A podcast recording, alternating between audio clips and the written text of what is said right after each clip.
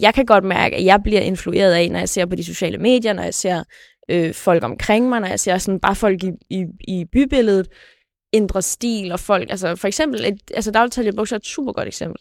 Det er jo virkelig blevet inde, og, sådan, og jeg er begyndt at købe ind på den, fordi at så, er det, så, er det, så er det ligesom en mærkelig følelse af, nå, gør vi det nu? Nå, hvorfor gør vi det?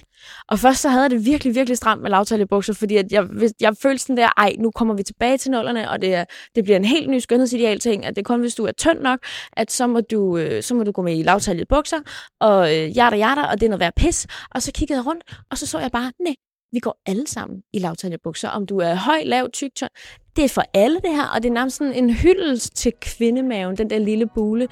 Og jeg synes, det er fantastisk, og jeg var sådan, ej, hvor er det fedt, det der vil jeg også. Nu er jeg en del af millennial-generationen, så jeg kan godt huske dengang lavtaljede bukser kom på mode første gang. Og jeg har svoret på, at det var en trend, vi aldrig skulle tilbage til. Men modens logik fungerer som et pendul, og det svinger hurtigere end nogensinde før. Men hvis vi skal kunne følge modens høje tempo, går det hårdt ud over vores miljø og klima. Så hvorfor gør vi det alligevel? Jeg hedder Silja Nørgaard Alstrøm, jeg er journalist, og sammen med min makker, komiker og podcaster Louise Brink, prøver jeg at finde svar på, hvorfor danskerne køber så meget tøj. Min algoritme har jo regnet mig ud, jeg får tusind annoncer med, øh, med, med, hvad der er på mode lige nu, og se vores nyeste øh, bla bla bla, sådan noget. Øh, så det er 100% sociale medier, Instagram især, Altså, hvad går folk i? Hvad, hvordan styler vi tøj? Jeg kan også vildt godt lide at følge sådan nogle øh, altså content creators, som der dyrker mode, og se, hvordan man kan gøre sådan med det her, og style det her og sådan noget. Øh, så, så, så, så det er... Ja, og så bybilledet, altså det er også bare, hvad går alle mulige andre i? Altså sådan, hvad, hvad, hvad gør vi nu? Igen, som eksempel, de lavsalvede bukser. Nå, det er det, vi gør nu. Okay, så det, det prøver jeg. Hvor bevidst er du om den effekt, det har på dig?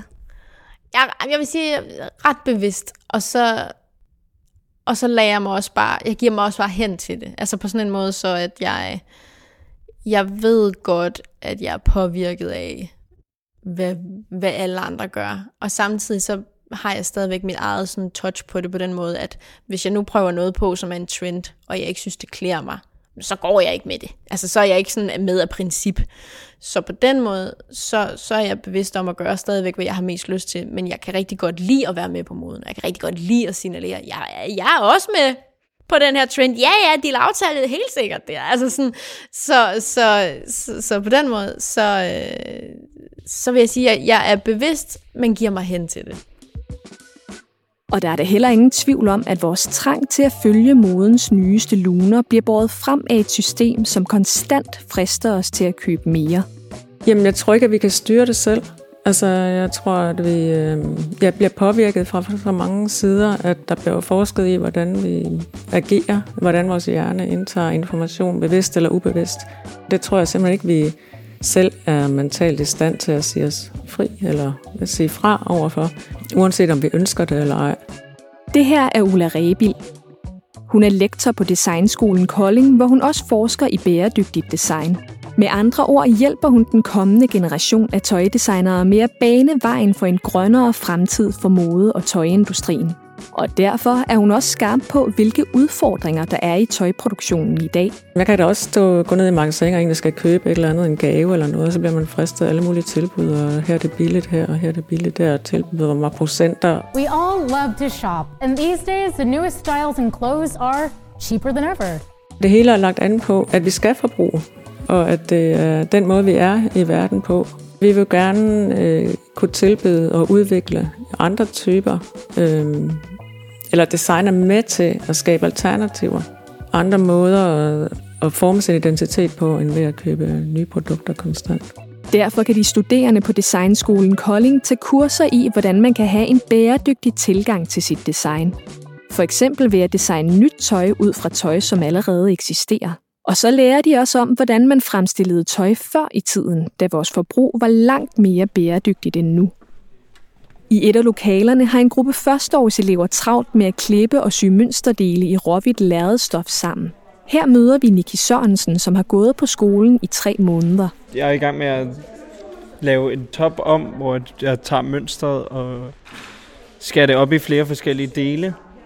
Hvad er det så, du, du øver dig i ved at, at lave det her, som, som du gør her? Øh, jamen, egentlig øver jeg mig i at få en bedre forståelse for, hvordan indsnit virker på kroppen, tror jeg. Øhm, og også bare noget med at bare generelt det at sy, lærer jeg egentlig også af det her. Ja. Men der ligger jo også noget i, øh, altså hele den her industrialisering og outsourcing, vi har været igennem ikke? de sidste 40-50 år, der har gjort, at alting er blevet så ens, at der er bare en sidesøm og en skuldersøm. Og det her, det er jo tilbage til en anden form øh, for formgivning af tøj, hvor man også arbejder mere øh, æstetisk bevidst med linjeføringen, øh, og lægger mere, kan man sige, øh, omhu i, hvordan man designer. Øh, og også tænker mulighed for at tænke menneske, den menneskelige form ind på en anden måde. Ikke? Ja. Helt klart. Øh, og så, ja, det er meget spændende, at du nævner industrialiseringen, for det gør jo netop, at på grund af den masseproduktion, der har været, at så har man fundet nogle størrelser, som man bare masseproducerer ud af. Og det gør jo så også, at der er en standardstørrelse, men ikke, alle, ikke et eneste menneske er ens, men det går man ligesom ud fra på den her måde. Så på den måde lærer vi også ligesom at, at forstå mønstret på den måde, at størrelse ligesom varierer fra person til person. Nogle er længere nogle steder end andre er, og ja. Man kan jo i virkeligheden som designer forholde sig kritisk til hele størrelsesregimet ved at begynde at gøre op med det, kan man sige, og arbejde på andre måder. Og noget af det, vi ved nu, handler det her jo meget om, hvordan vi kan reducere spild og overproduktion. Vi ved jo også, at meget tøj bliver sendt tilbage, fordi det ikke passer til vores kroppe. Øh, så det er jo også noget med øh, fra virksomhedernes side at blive bedre til at finde ud af, hvad er det for nogle øh, faktisk kroppe, vi går rundt og har, og kan tjene penge på at lave noget, vi bliver glade for i stedet for at tjene penge på at få os til hele tiden at købe noget nyt, fordi det ikke passer. De sidste mange år har tendensen været, at der er blevet produceret markant mere tøj. Og derfor bliver der lanceret langt flere nye kollektioner og styles, som vi forbrugere bliver præsenteret for i både butikkerne og gennem reklamer på sociale medier.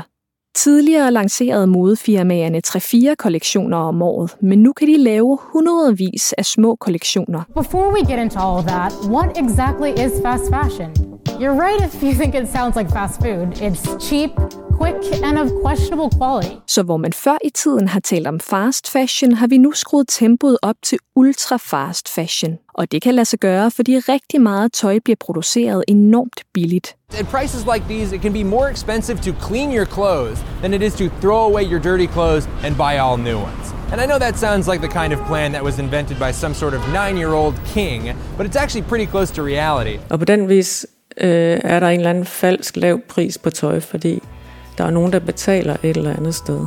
Øhm, og det er jo en gammel sandhed, der er blevet sagt mange gange, men den er stadigvæk sand, at enten er det miljøet, der betaler, eller også er det nogle mennesker i produktionen et eller andet sted, der betaler. Ikke? Øhm, så det er et grundlæggende problem, at det er muligt at lave forretning på den måde.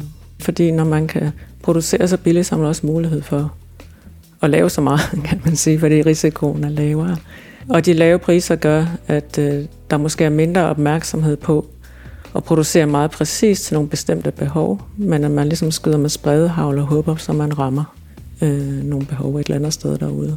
This may be shocking, okay? Hold on to your butts. The trends and new items that we're going to be seeing in the next couple weeks, in the next couple months on the Instagram fashion girlies, they're already in production, baby. They are already ordered from factories. They are waiting in storerooms for you to spend your well-earned dollars on.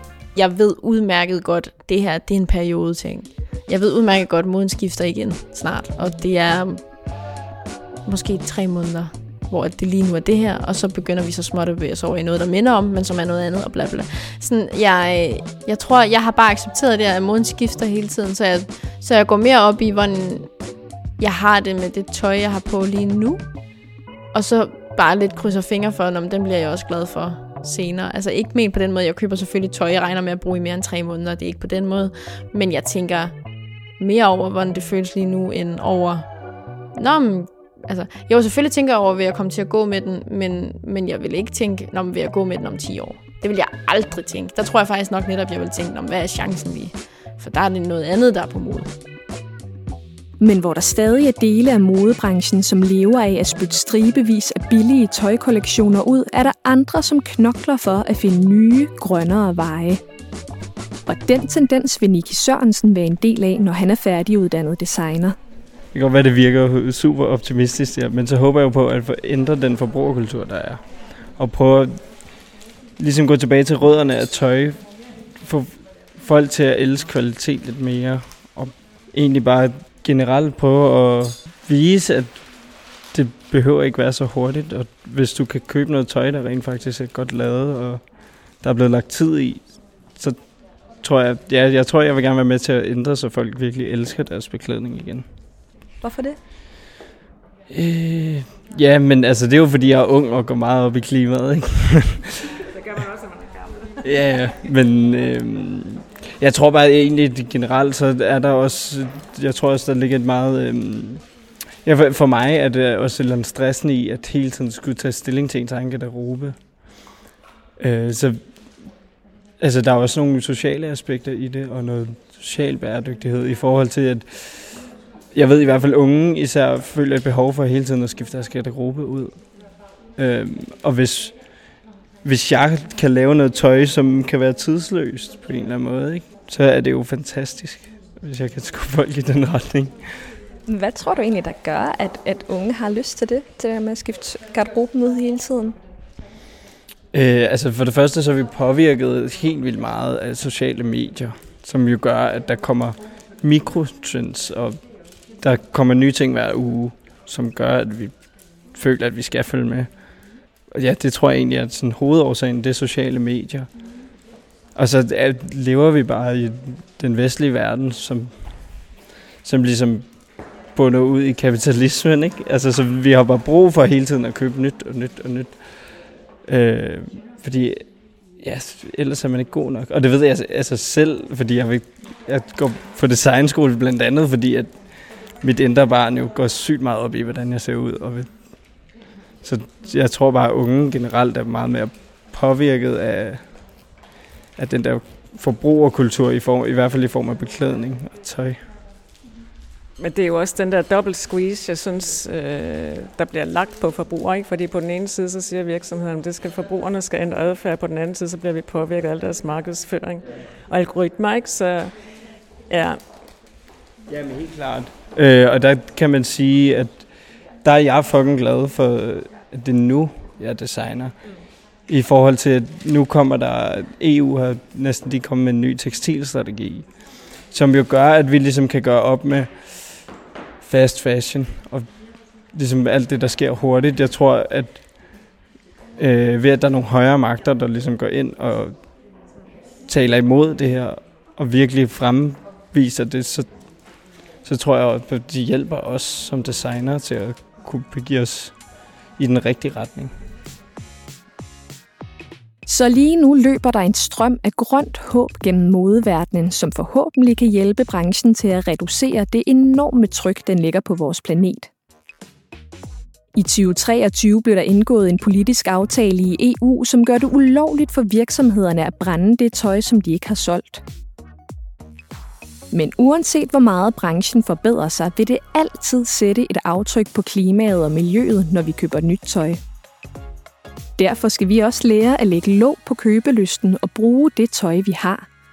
Og det kommer Louise til at blive meget klogere på lige om lidt. Jeg, jeg ved ikke, hvad jeg skal gøre nu, kan jeg mærke. Jeg bliver sådan lidt... Uh... Jeg har nemlig arrangeret en lille overraskelse til Louise. Ej, du, jeg bliver meget nervøs, kan man ikke Hej. Hej. ja, det er så fint. Hej. Hej, jeg hedder Laura Lema. Louise Dag. Må jeg hjælpe dig lidt med at Ja. på dit tøj? ja, men det må du da.